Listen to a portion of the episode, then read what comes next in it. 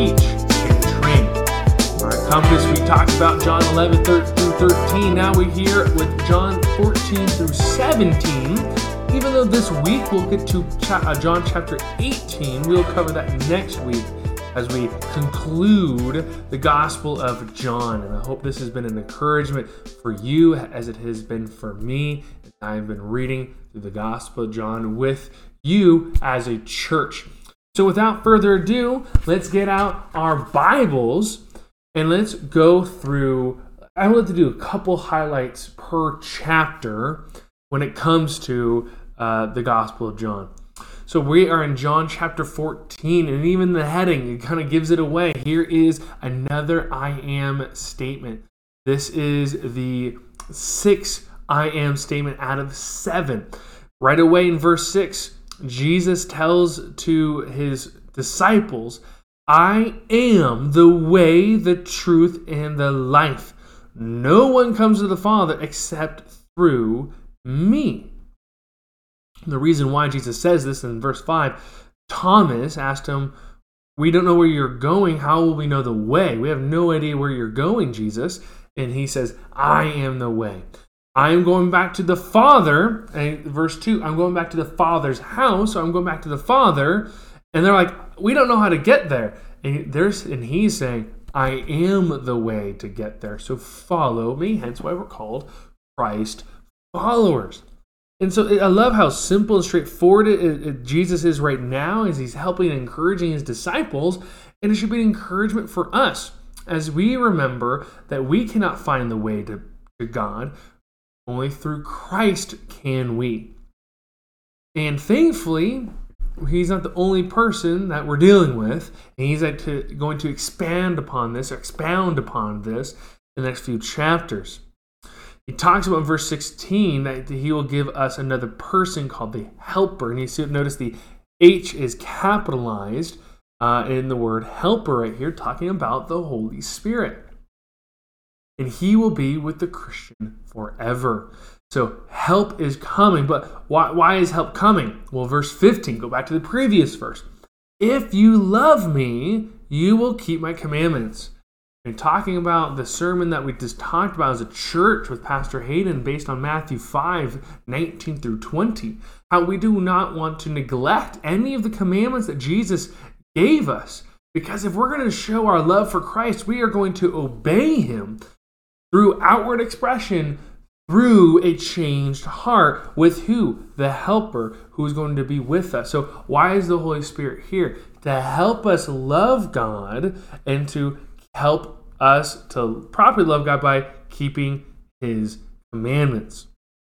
Because in verse 20, whoever has my commandments and keeps them, he it is who loves me. So if you say, I'm a lover of God and do not keep his commandments, Jesus is saying you got to rethink your mindset right there. But we can't do this at all. We know that we all fall short of obeying. But that's why the helper, verse 29, is coming to to help us. And in actually verse 26, excuse me, Jesus says that the helper will be with the disciples to teach them all things bring to remembrance all that I've said to you. Right here, you can jot down that scripture is breathed out. 2 Timothy 3 16 through 17. All scripture is breathed out by God and is profitable for teaching, for reproof, for correction, and training in righteousness, that the man of God may be complete, equipped for every good work. Well, the disciples and the apostles wrote down what Jesus said. You have John being one of them right here. You have Paul, who later came. But how do they remember, especially Matthew or, or John, who were eyewitnesses? How, how do they remember? Well, the Holy Spirit. That's why we believe that you know God used men to write the Bible He used men. We believe that God, uh, it was not a dictation theory that God, you know, is this robots. No, God spoke through men like John and Matthew to record his word for us today to pre- be preserved so that we can know what? That we can love God. If we love God, we're going to follow Christ's. You know, more on that, you can ask me here at church about the scripture and how we got it. Now, going down to verse, uh, down to chapter 15, here is the final I am statement right here. He says, I am the true vine, and my fa- father is the vine dresser. Now, what's the context? Remember in the previous uh, co- uh, chapter, he's talking about we gotta if we're gonna love God, we're gonna keep His commandments. The only way we're gonna keep His commandments is to is by the through the Holy Spirit. And in order to have that, we need to be abiding, to be with Christ. Jesus has this really hard statement in verse 2 Every branch in me that does not bear fruit, he takes away. And every branch that does bear fruit, he prunes that it would bear more fruit. Now, verse 4 is going to be really helpful um, verse right here. It says, Abide in me, and I in you. As a branch cannot bear fruit by itself unless it abides in the vine. Neither can you unless you abide in me. So, how are we supposed to obey the commandments? By walking in Christ. Well, how do we walk in Christ? Well, we need to have the Holy Spirit in us. We need to be saved. We need to be redeemed. We need to place our trust in Christ. You see how all of our good works, all of our obedience is contingent on God and God and God? We can only obey if God saves us. We can only obey if God strengthens us. We can only obey if we abide with God, Jesus Christ. And so we can do nothing without God. So we can't try to obey the commandments that Christ gave us on our own, but instead we need to turn to Christ and pray for the strength that He would provide through the Holy Spirit to give us so that we may live for Him. But what is the purpose of all our good works? Verse 8 By this my Father is glorified. When we bear much fruit in obedience, we glorify God.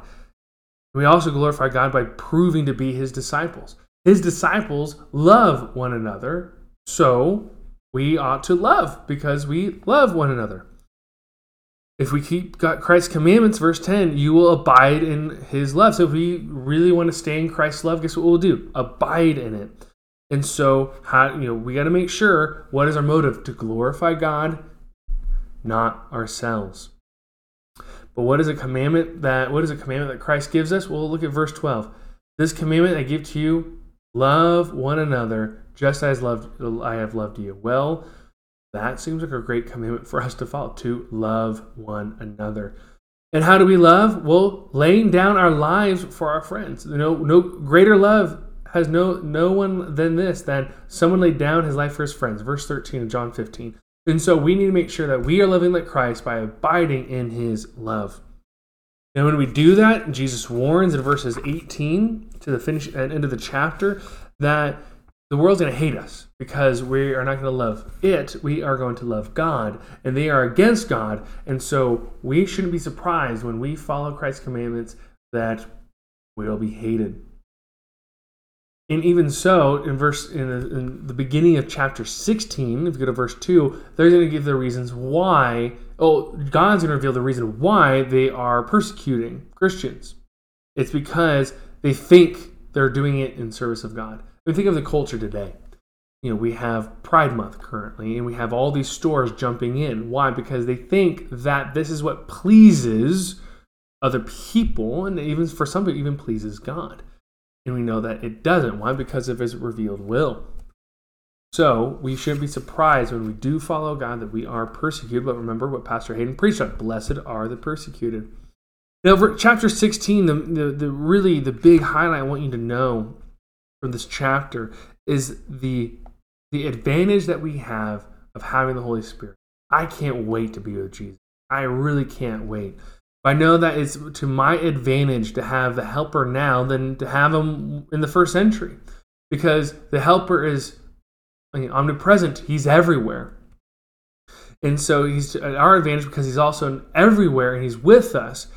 Also, he's going to help us fulfill our mission to make disciples, to go out to make disciples by proclaiming the gospel, because he is going to go out to, to convict the world of three things convict the world of sin, righteousness, and judgment in verse 8.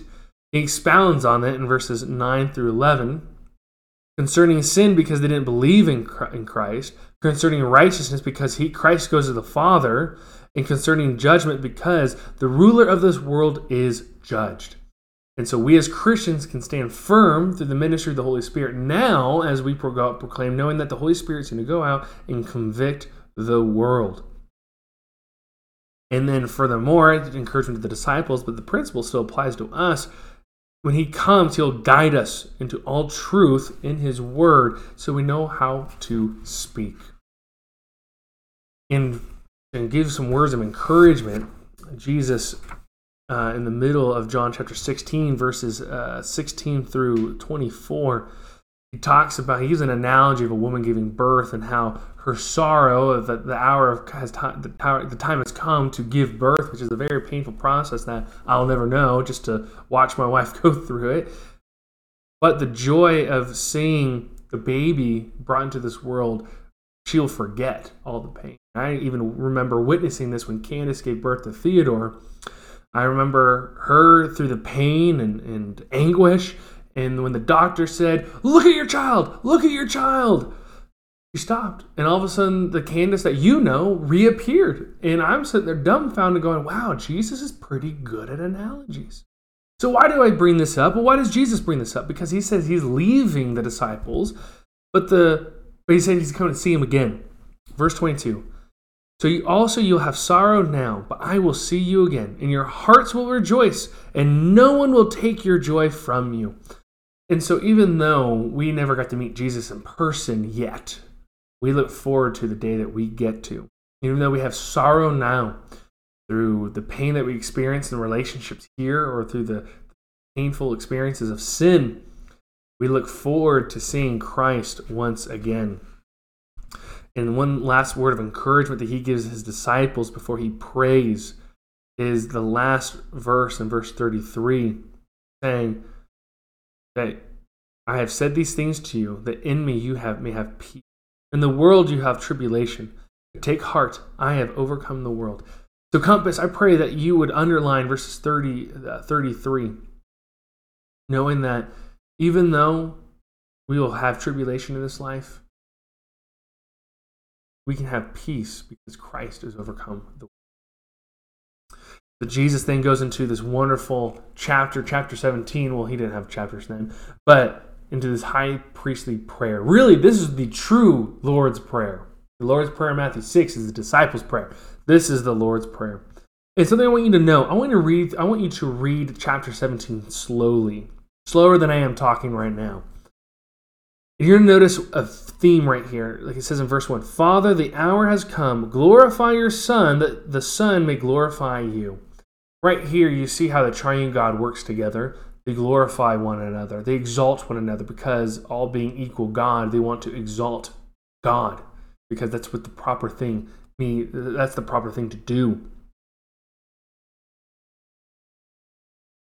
And you're going to notice that throughout the remainder of the prayer. But one thing I do want you to jump to is verse 20. And cool part is that Jesus prays for you and me.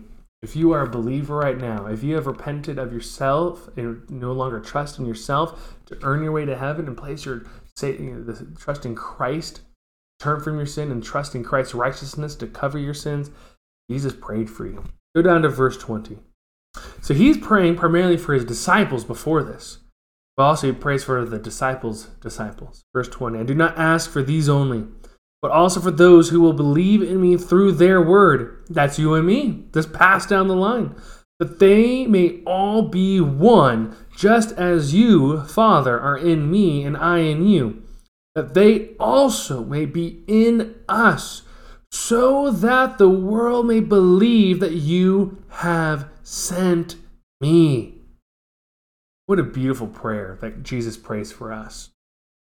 That we would be one with God as He is one, to be in a perfect relationship, that we have broken through our sin. And that so that the world, people all over the world, maybe our children, our family members, our friends, or strangers, would believe that, that the Father has sent Jesus and lead them to saving faith. And so, as Jesus exalted the Father and the Father exalted Christ, let us too also exalt Christ in the way that we live as changed Christians through the power of the Holy Spirit. And so be encouraged that Jesus prayed for you encouraged that Jesus, if we abide in Jesus, we can walk faithfully in Him. If we know that we can love Him by obeying Him, and that we can obey Him because as Christians we have the Holy Spirit. Compass, I'm excited to jump into the final chapters of the Gospel of John. I pray that you are encouraged by Jesus' prayer for you as a Christian, that God would bring you to oneness with Him as the Father, Son, and the Holy Spirit are one with each other.